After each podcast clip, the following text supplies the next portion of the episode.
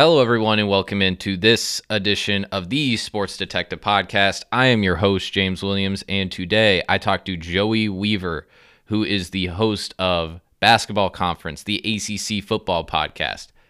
Joey and I basically recap the entire 2022 football season because, in the middle of college basketball season, what else are you going to do? We talk about almost every team in the ACC. Apologies if you wanted to listen and hear us talk about uh, every team. We just did not have the time. It would have been a two hour podcast. But we cover most of the season, pretty much the biggest, most interesting stories. Miami and Mario Cristobal, North Carolina's roller coaster ride of a season, Florida State being kind of a surprise contender in the conference, Clemson's offense, which is a reoccurring theme on this podcast. We also talk a little bit about Louisville, Georgia Tech, another surprise season by Duke. And then at, towards the end, we talk about which programs kind of have the that were not as successful in 2022 might have the brightest future and what other ones might also have the bleakest future. This is a pretty long podcast, a little bit longer than I usually do on here. I talked to Joey for about 50 minutes, and without any further ado, here is my conversation with Joey Weaver.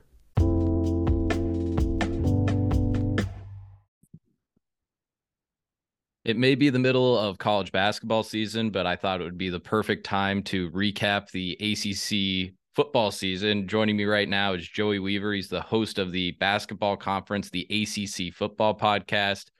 And Joey, let's talk about uh, a team that was pretty good on National Signing Day yesterday.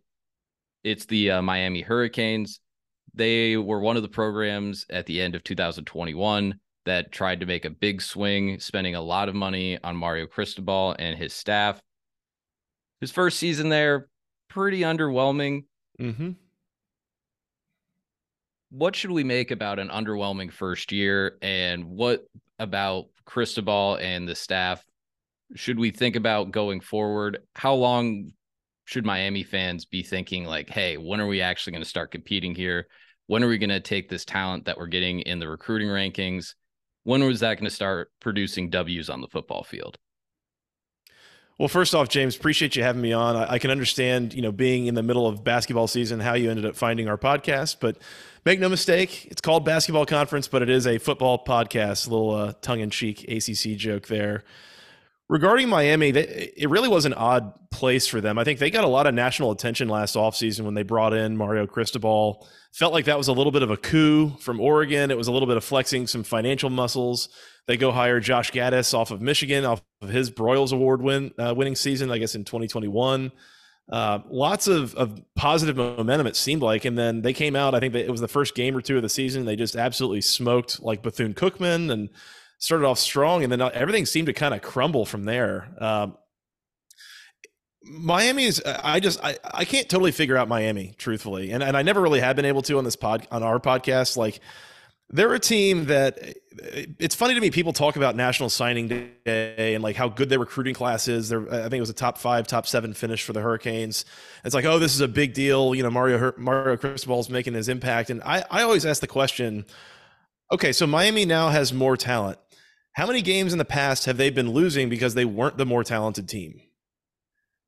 They've always had more talent. They had more talent than the ACC. They've always had one of the deepest rosters if you just go through and look at stars and uh, recruiting rankings, those types of things. So, has it ever really been a talent issue for Miami? Not really. Like when they've been going six and six, seven and five, you know, kind of these middling seasons, it seems like there's more of a, a maybe a coaching issue or B maybe a culture issue within that locker room it's it's not that far off, honestly, from what I wonder about with Florida State over the last several years. And obviously, they they're coming off a really good season in 2022, but for a number of years coming off the Jimbo era, it's like there was like this rot inside the the, the locker room of guys just not. I don't know if they weren't putting in the effort, if they just didn't know how to win, what exactly it was. It seems like they finally got that switch flipped, but that's the thing I, wonder about with Miami. The, the talent and, and how that relates to the rest of the ACC. I mean, they've got like a top three roster in the ACC. Um, like you said, I mean, again, good good recruiting class, plenty of momentum there off the field, but it did not translate to results on the field. Um, and The, the other thing that I wonder about with them, so the, the news came out in the last week or two that Josh Gattis had been fired uh, from his post as offensive coordinator there. And we, again, we said he was really well regarded coming in a year ago off of that Michigan staff. But you wonder, like that offense at times was was really underwhelming, and I say at times, like pretty much the whole season, it was a really underwhelming offense. My question then becomes, okay, well, if you had a coordinator who is just winning the Briles Award Broyles Award, sorry, the Broyles Award. Um, that's a guy that you should name an award after. Uh, you, the guy wins the Broyles Award, comes and joins your staff, and all of a sudden his offense is like really bad. I mean, it took step several steps back from when uh, you know had Tyler Van Dyke just absolutely rolling uh, the previous year. Uh, offensive coordinator uh, was Rhett Lashlee. That offense all of a sudden looks terrible. Like, is that is that your Broyles award winning coordinator that's the issue? Or is that maybe related to a head coach who came in from Oregon where he had one Justin Herbert?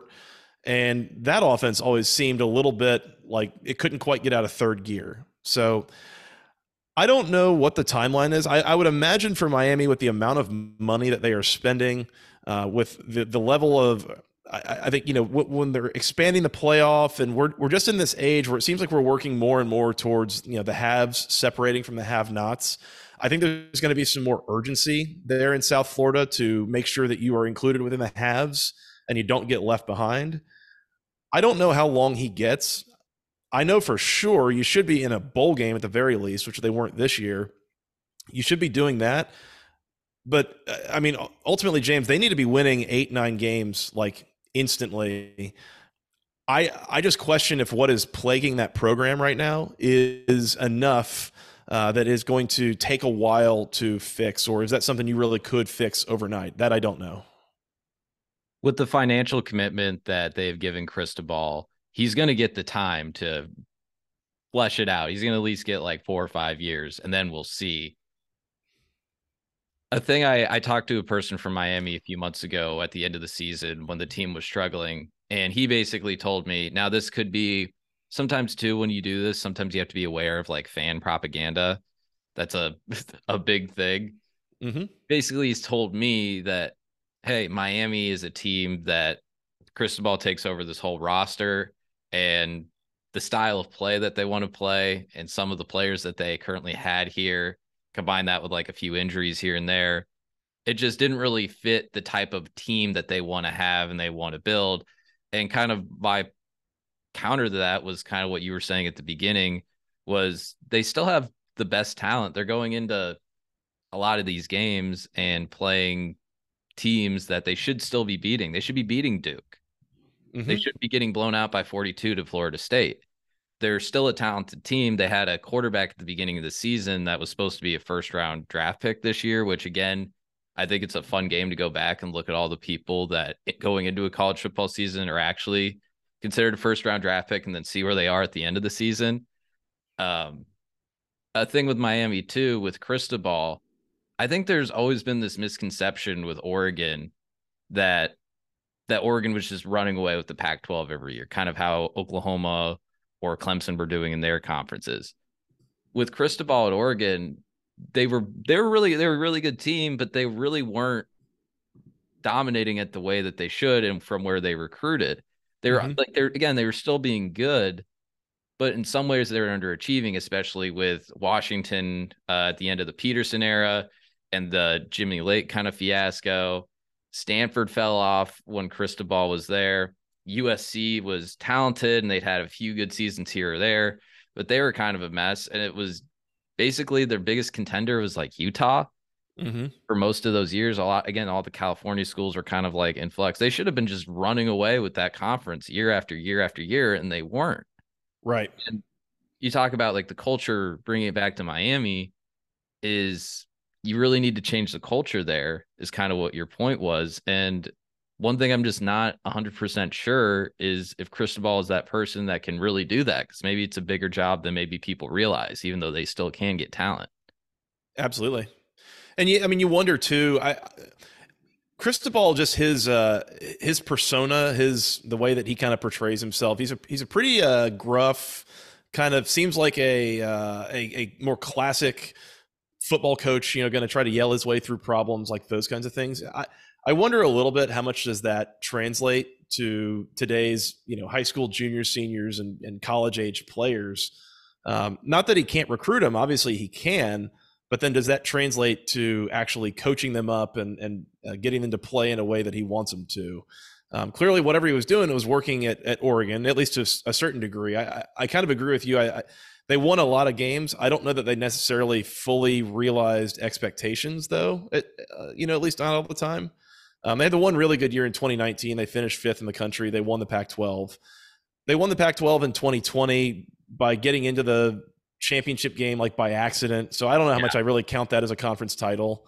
Um, not not to mention just the weird COVID year, but I don't know. It's it's it's interesting to, to watch for me because that is like a total wild card program.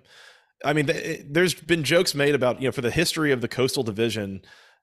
It's like nine times out of ten, Miami is picked to win the division at the, the the preseason, you know, the ACC kickoff by the media, and yet they only won the division. If I'm not mistaken, they only won it once.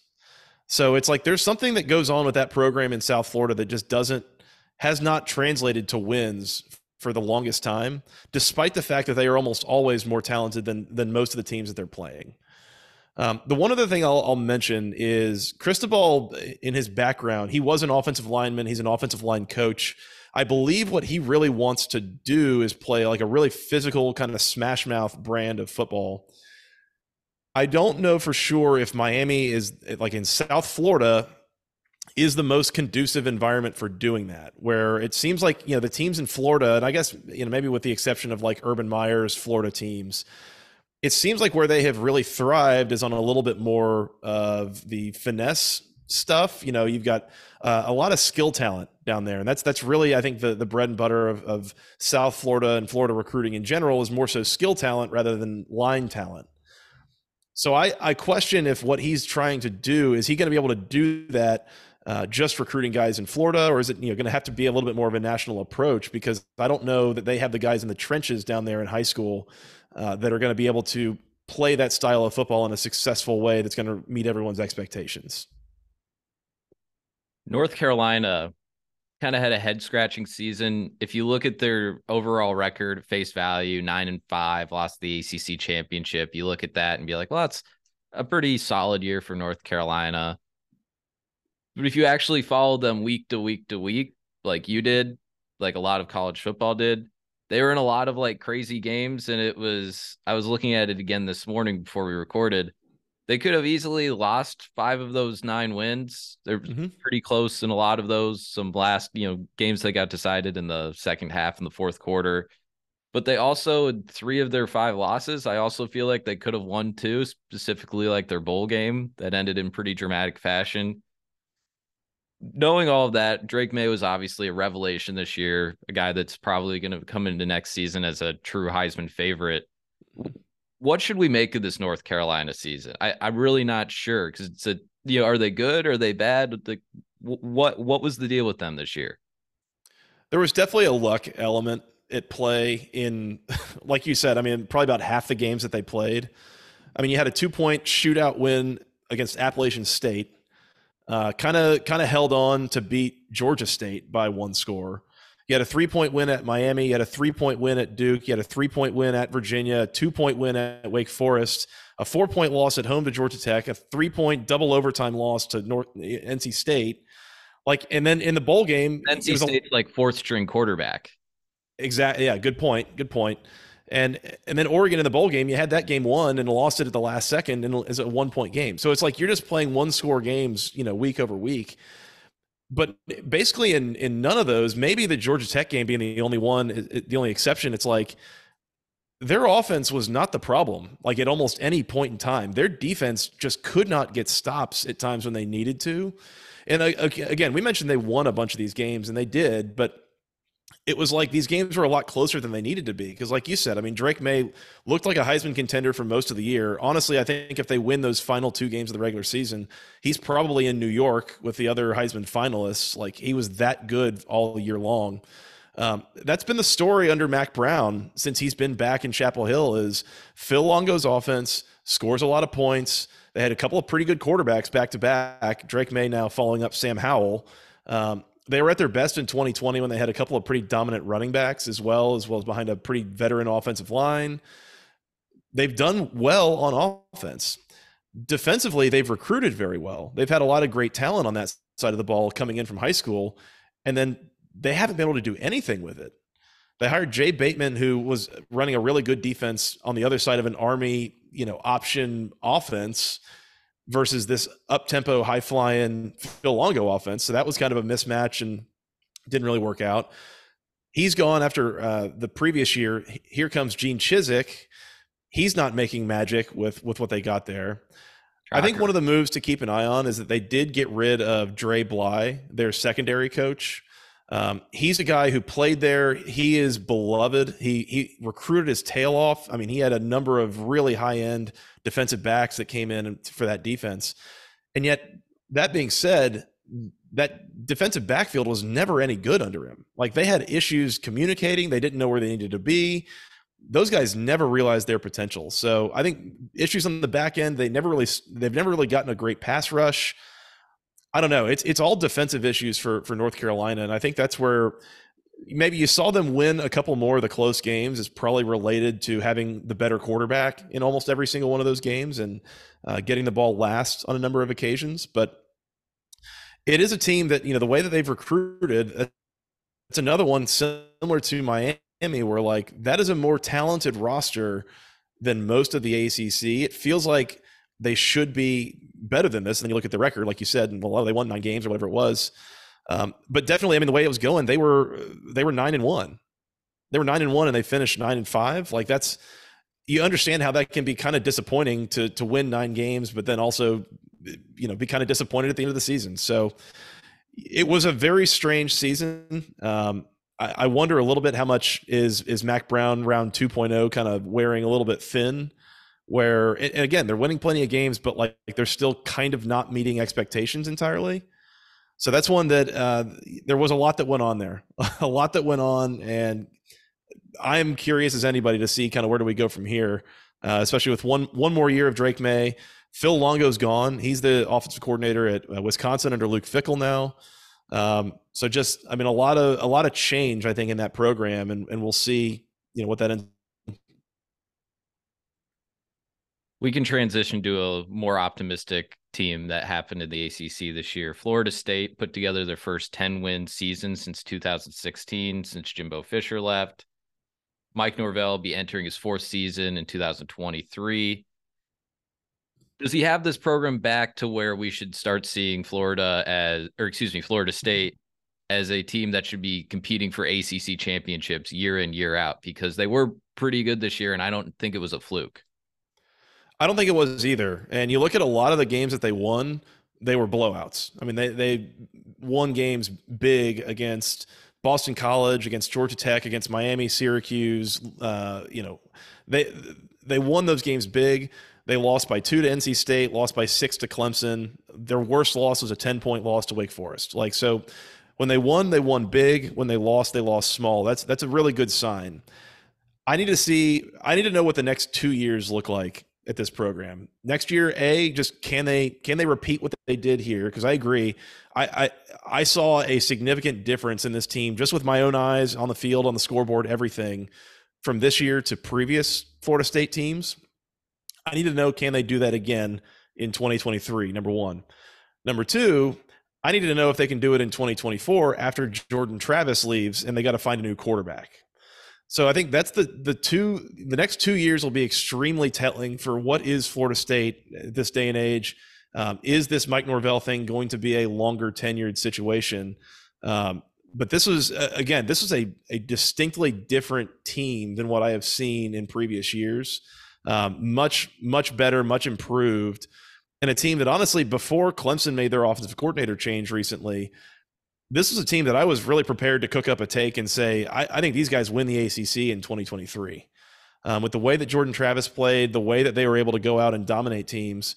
Um, and I think some of the way that we've seen Mike Norvell really successfully use the transfer portal in constructing their roster over the last few years. Uh, that's another thing that's really helped to give them an advantage. Uh, and, and it, it's something that uh, a model, I think, for a, a, lot of programs looking around and seeing guys like Jermaine Johnson, Jared Verse, Johnny Wilson, a number of their biggest, best players the last couple years have come out of the transfer portal, which I think is kind of a unique and, and an important thing. Is other players from other programs start looking around to transfer, and and well, this worked out for other guys there. Maybe it'll work for me.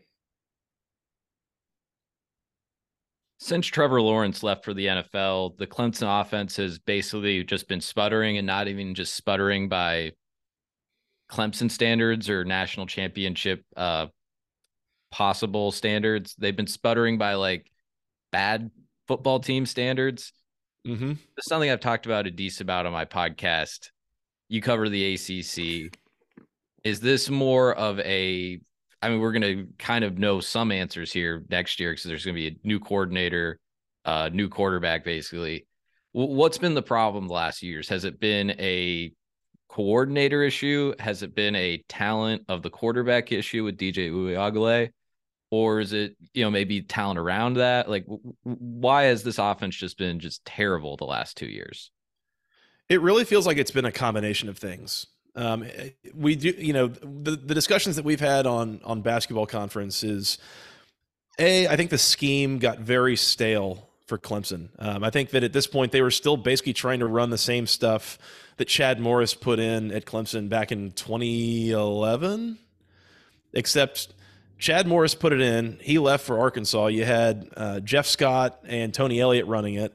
Those guys both were gone, and now you had Brandon Streeter. You know, you had your second removal of, of the guy who originally installed it trying to run the same stuff it just and it wasn't working there was no innovation it was never anything different you'd hear rumors of coaches and, and other teams saying well we know exactly where they're going to run the only reason it ever works is because they've got guys that are bigger faster stronger but like it's nothing creative it's nothing interesting so scheme wise was definitely a piece of it and and of course game planning and uh, play calling those kinds of things at the coordinator spot um, I think, yeah, DJU. I don't know what went on with him, but there was some definite like it.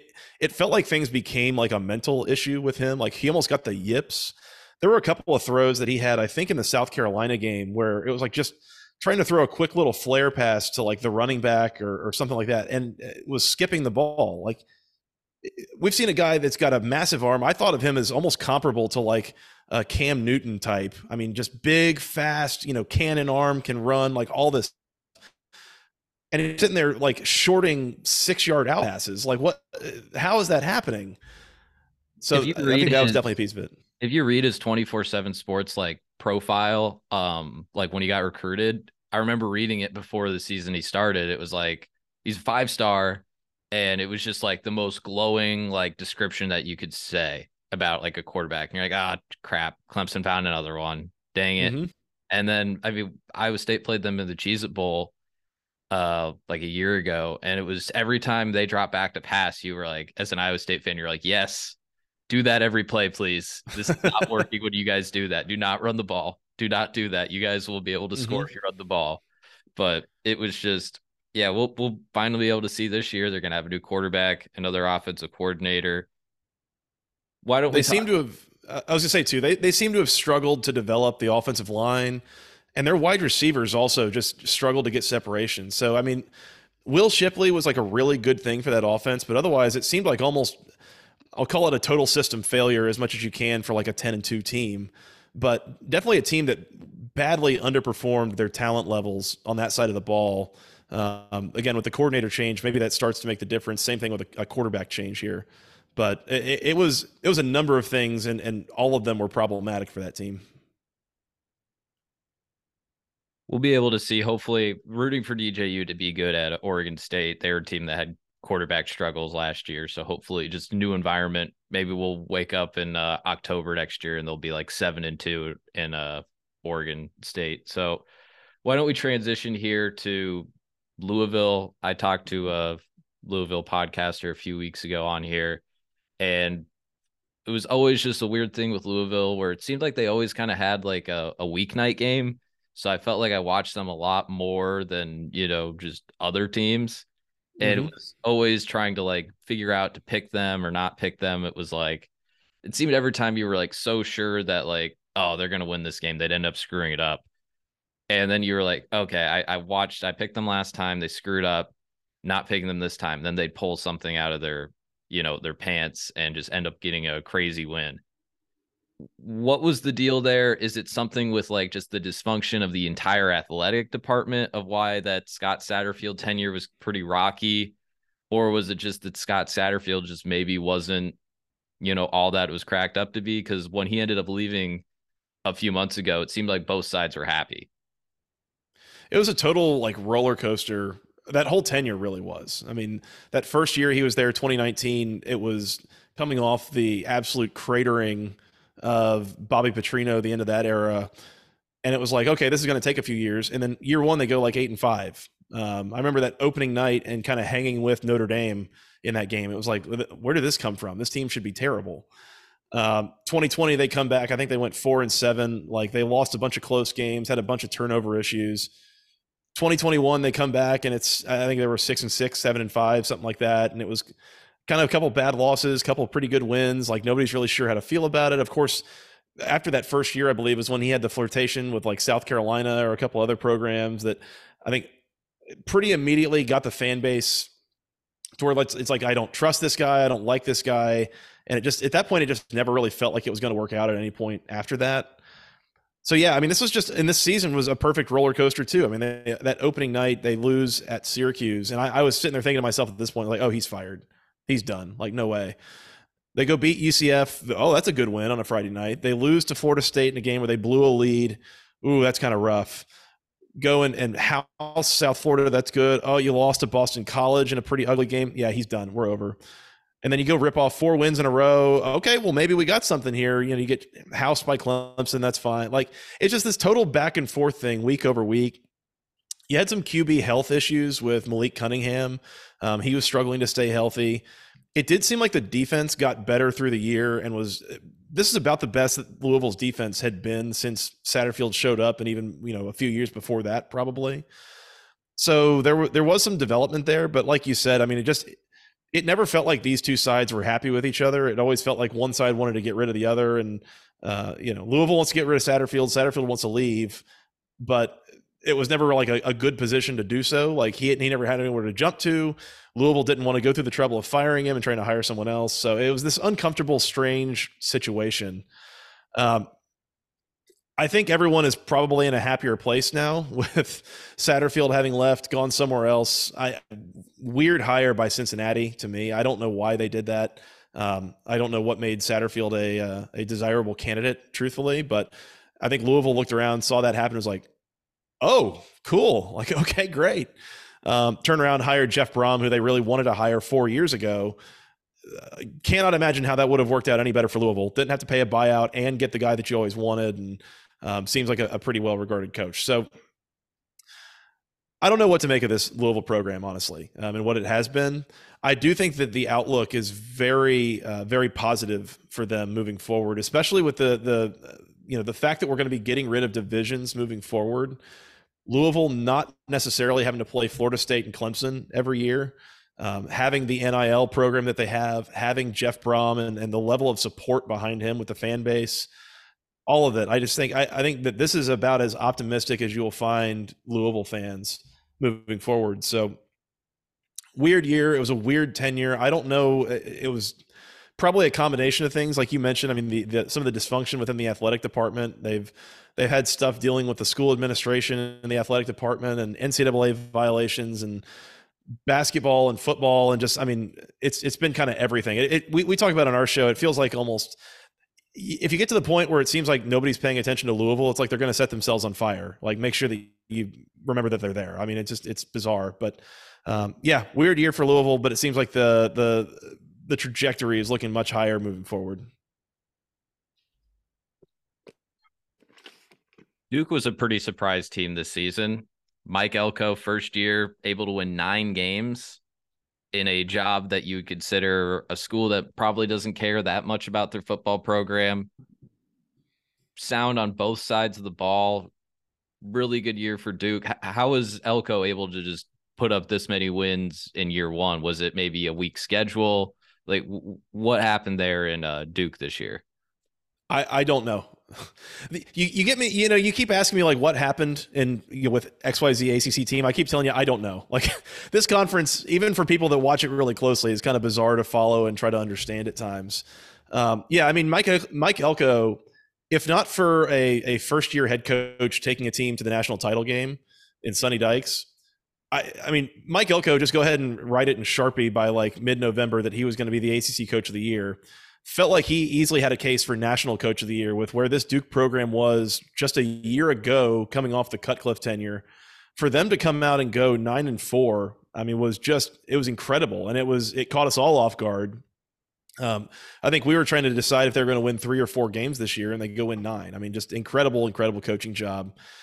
I think kind of what you referred to was was really the best way I could describe it is that like Duke was like aggressively competent. There wasn't there wasn't a lot of anything I felt like that they did that was really uh, impressive, like incredible, outstanding, like unique. It was just they didn't make mistakes. They didn't shoot themselves in the foot. They got uh, man, my, my name's already leaving me here in the uh, early offseason, but yeah, they got great quarterback play.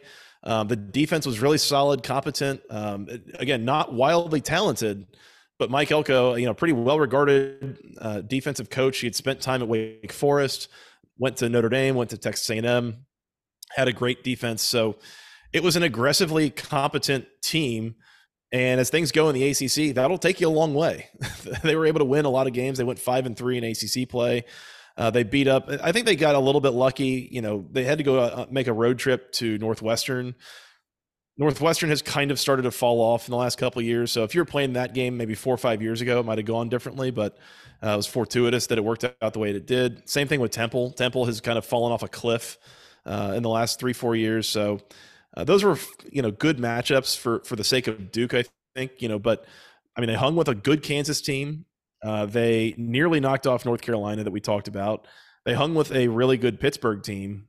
They won a bowl game against UCF. So, uh, you know, really impressed with that team with with Duke and and moving forward. It's like I have to imagine. Uh, I really wasn't sure if anybody other than David Cutcliffe could do what he had done there in terms of kind of raising the floor and and making that a consistently competent like uh, competitive team but it's like after one year it's like oh yeah like as long as elko will will stay there i think that they'll probably have that you know elevated floor they should be roughly making a bowl game every year and that's just it's it's pretty bizarre to think that given the history of where duke has been for the longest time leading to david cutcliffe's tenure you're a Georgia Tech alum. It's been a interesting few years transitioning away from the triple option offense and rebuilding the roster. Mm-hmm. Obviously, I had to let uh, Geoff Collins go this year. How, how are you feeling right now about the future of just Georgia Tech football in general? Is it is there optimism right now? Is it bleak? Just maybe hopeless because you're just in the same state as as Georgia that is just dominating the sport.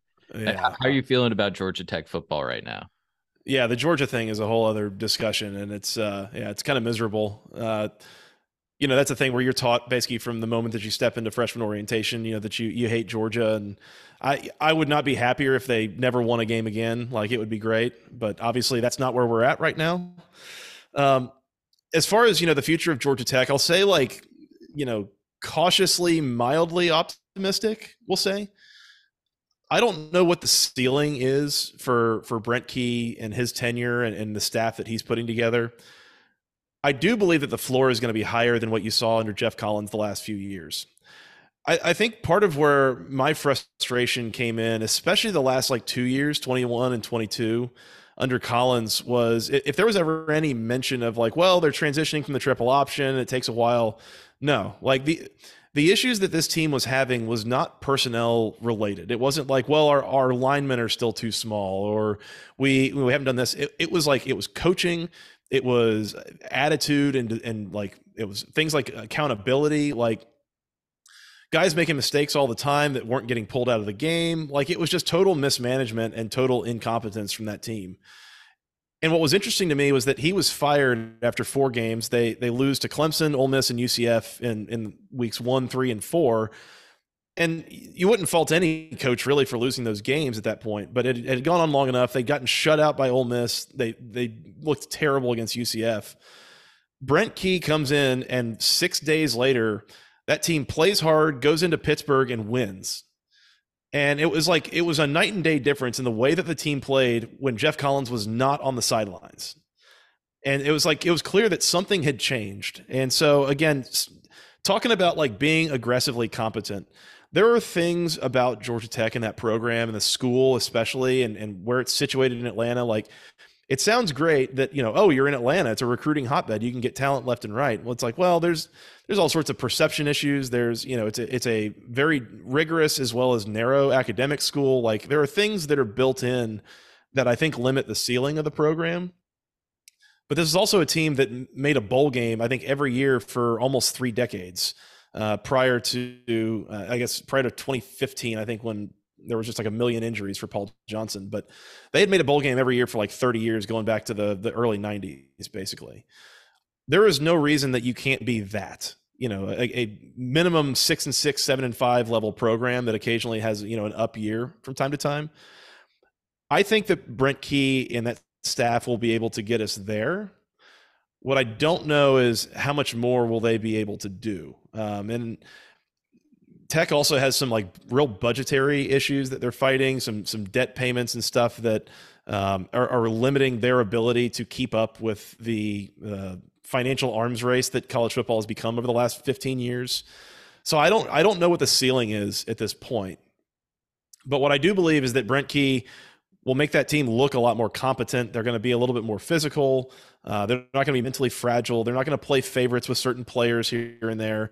Um, and they will at least be competitive in games where previously it's like something would go bad in the middle of the second quarter and all of a sudden it's like the dam opens up and the team just quits playing. Like, so cautiously, mildly optimistic, I'll say. Um, I think there's a, there's a chance that it could work out really well for Tech, but I think more than likely it's, it's a bit of a reset period. Um, you know, take care of the finances, just try to get the fan support back a little bit. And then I think there's a decent chance that you're probably making another coaching change within three to four years and maybe shooting a little bit more for the stars, depending on what you can pull together financially there.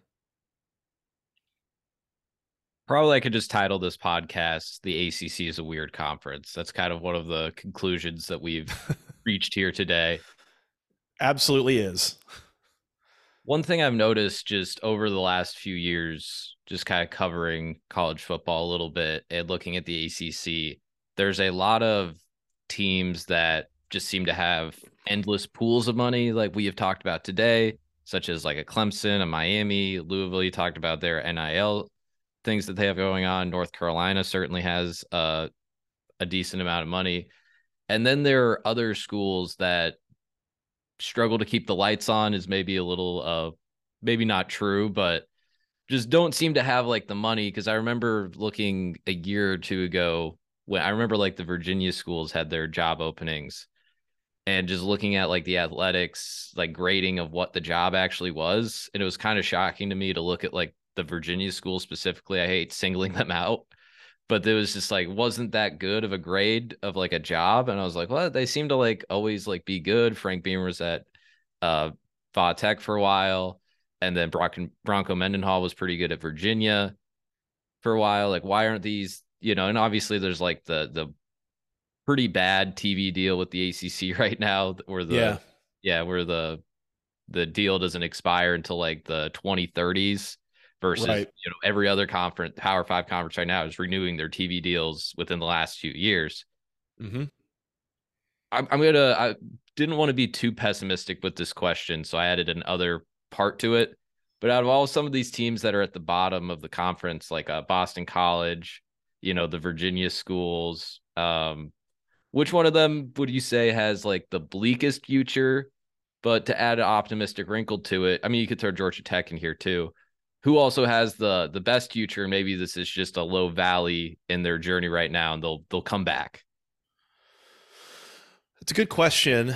Um, it's interesting, you know, almost almost all of these schools have upside. You know, we we did a, a show on our um, on our podcast b- before the season, trying to get a better understanding of some of these schools and programs. You know, at a more intimate level, and one of them that we talked about was Boston College that's a program that you look at it and you say, oh, it's a college football team in Boston. They're deep in New England. There is not a lot of local talent. Um, it's it's not a big town. It's it's not a huge fan base. Like there's like all these reasons that they shouldn't be particularly good. And then you go through look through history and it's like there has never really been like an extended downtime for them. Like they historically have actually recruited like semi-nationally pretty well. They have always really been like a decent, you know, average-ish team at worst uh, for over longer stretches of time. Obviously, they've had a couple bad years under, you know, Steve Addazio, or this year they were pretty rough as well. You know, but um, over the long term, you know, they they can uh, they have shown over the years that like they can hang and they can be a, a mid-level college football team. Um, obviously, you mentioned Virginia Tech and some of their history. Not even just the Frank Beamer, I guess mostly the Frank Beamer years, but there's reason to believe that there is a lot of fan support there. That there is there is some money to be had. Um, they've got a, a, foothold, you know, in a pretty good recruiting area between you know Virginia as well as North Carolina and the DMV. Um, that whole area, like that's a good thing. The one that I do wonder about, I guess I'll say, is Virginia. Um, that's a program that historically I don't think has had the sustained peaks. Um, they have they have often struggled to kind of just remain at that average level um, for for a majority of their history. I don't think it's for a lack of money necessarily. Like I think they have the money. Um, certainly, their basketball team being really good for the last decade almost um, has been kind of a positive thing for for the athletic department there. But I don't know if it's just you know internal decision making, what exactly it is for them. If I had to pick a team, and and if you gave the list again, it was Boston College, the Virginia schools, Georgia Tech. Is there anyone else that you would throw in of you know who who of those has the most optimistic outlook? Maybe throw Wake in there too. Wake. Um, if you throw Wake in there, yeah, I'd say Wake for sure. Honestly, uh, with the way that that thing is going, and it seems like Dave Clawson's going to be there good. until Clawson's until he retires. Mm-hmm. Um, so I, I, think for them, you know, I would definitely say them. You know, I they're at a point where again, their history has not really been like sustained success for the most part in football, but like Dave Clawson's got them to the point where if you pick him to go worse than seven and five, you're probably going to be wrong. Like no, they, he's, he's good. I shouldn't have thrown him in there. Sorry, they're good. Honestly, if I if I look at the, those programs you mentioned over the next like three years, who do I expect to probably be the best? I'd probably say Virginia Tech. Um, I, I, really like that Brent uh, the Brent Pry hire, Brent Pry, Brent, Brent Key. Um, so we got to keep those straight. Uh, Brent Pry, I think, a very good hire. Um, guy who was a longtime assistant of James Franklin at Penn State, even going back to his days at Vanderbilt. Um, he's seen what the recruiting operation to look like. He knows that general region of the country um, has always run really good defenses. Like there is so much of that hire and that staff that I like, and I think is set up for success uh, over the call it the near term. You know, the next three to five years. Um, so that's that's the one that I, I think the most highly of. The one that I am, I have, I've come out on the podcast and I have been pretty much, you know, on Front Street with this take. Um, I don't think that the Tony Elliott thing is going to work out at Virginia. Now, I, I know there was the the tragedy towards the end of the season. You had three players murdered, like absolutely awful, awful, awful. Cannot imagine what it's like to deal with that. Like I know that community is still kind of grieving and still kind of recovering from that. Um, I and I don't want to make light of that. I don't want to ignore that. None of those things. But I, I came up with that take, you know, well before that happened the reason was, you know, Tony Elliott, as we mentioned earlier, was associated with some kind of declining Clemson offenses. Don't know how much he brings to the table in terms of of uh, coaching and and, and uh, development, basically those kinds of things, scheme, etc. I thought his staff that he put around him was very inexperienced, um, almost a total lack of Power Five experience on that whole staff, which was something very comparable to what Geoff Collins did when he came into Georgia Tech, and I thought was something in retrospect that was a big failure of his.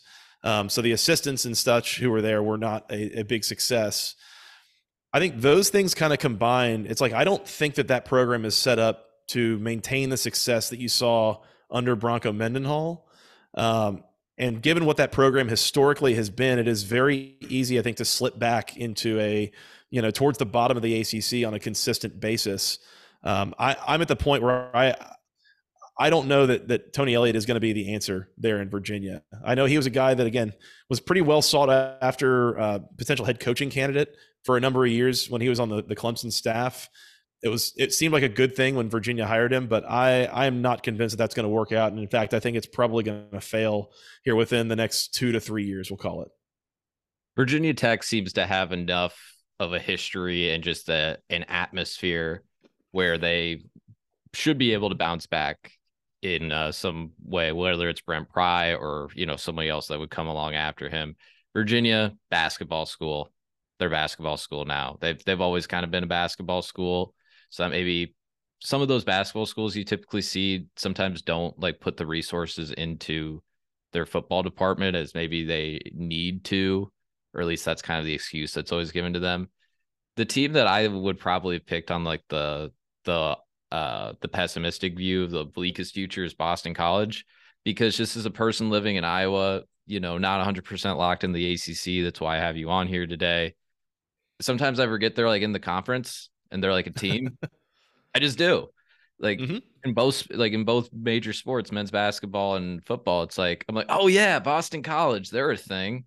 And I've got like a Boston College like fan page that like follows me on Twitter and so I can't like say too many bad things about them. But yeah, that's like the team where it's just like, "Oh yeah, they're they're in the ACC. I forgot about that." So that'd probably be my pick, but I'm not sure. Well, and you've probably heard the uh, the old trope or the game that are played on other shows, which is quick name the seven teams in the Coastal Division. Like the ACC is like the most like anonymous, like strange conference trying to figure out you know who's in it or trying to remember.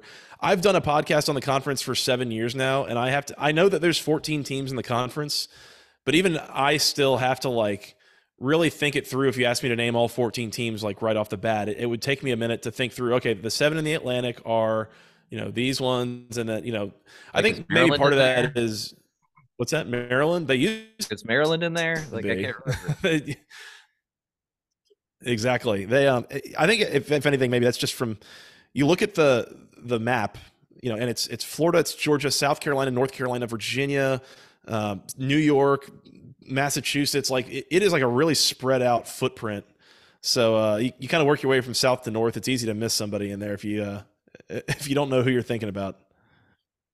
Well, Syracuse is the other team I should have thrown in there instead of Wake. I'm sorry, Wake. We should have thrown Syracuse in there. Another uh, yeah. basketball school. Um, Joey, I think we're out of time mm-hmm. today. We didn't get to cover every team, but I think we covered most of it. Uh, can you tell people where they can find your guys' podcast and where they can follow you on social media so they can keep up with all of your work and your commentary? Yeah, absolutely. I'm at FTRS Joey on Twitter um, or at BC Podcast ACC on Twitter for the, the combined podcast account. Uh, we're on iTunes, we're on Spotify, uh, Google Play, I think Amazon Music, anywhere you would normally go get your podcasts.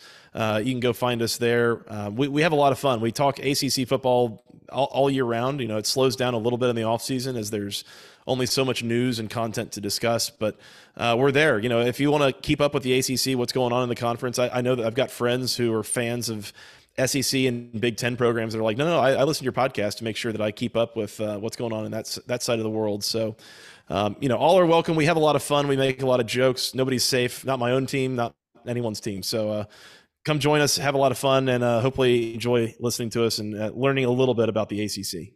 All right. Thanks again, Joey. Thank you, James. That is going to do it for the podcast today. Thank you for listening. Please go rate, review, subscribe to the Sports Detective podcast feed wherever you get your podcast. Uh, make sure you go follow Joey Weaver on the platforms that he said. If you want to go and listen to them, he said they are going to be dropping a podcast within the next few days talking about some ACC football stories. So if you want to hear more about ACC football other than here, they will have you covered over there on their podcast. Um, if you want to follow me, go to Twitter, type in JD Major 2. You'll get podcast updates and my occasional commentary on live sporting events. If you want to follow the podcast on Instagram, the URL is JWS Detective. And as always, guys, thank you for listening, and I will talk to you next time.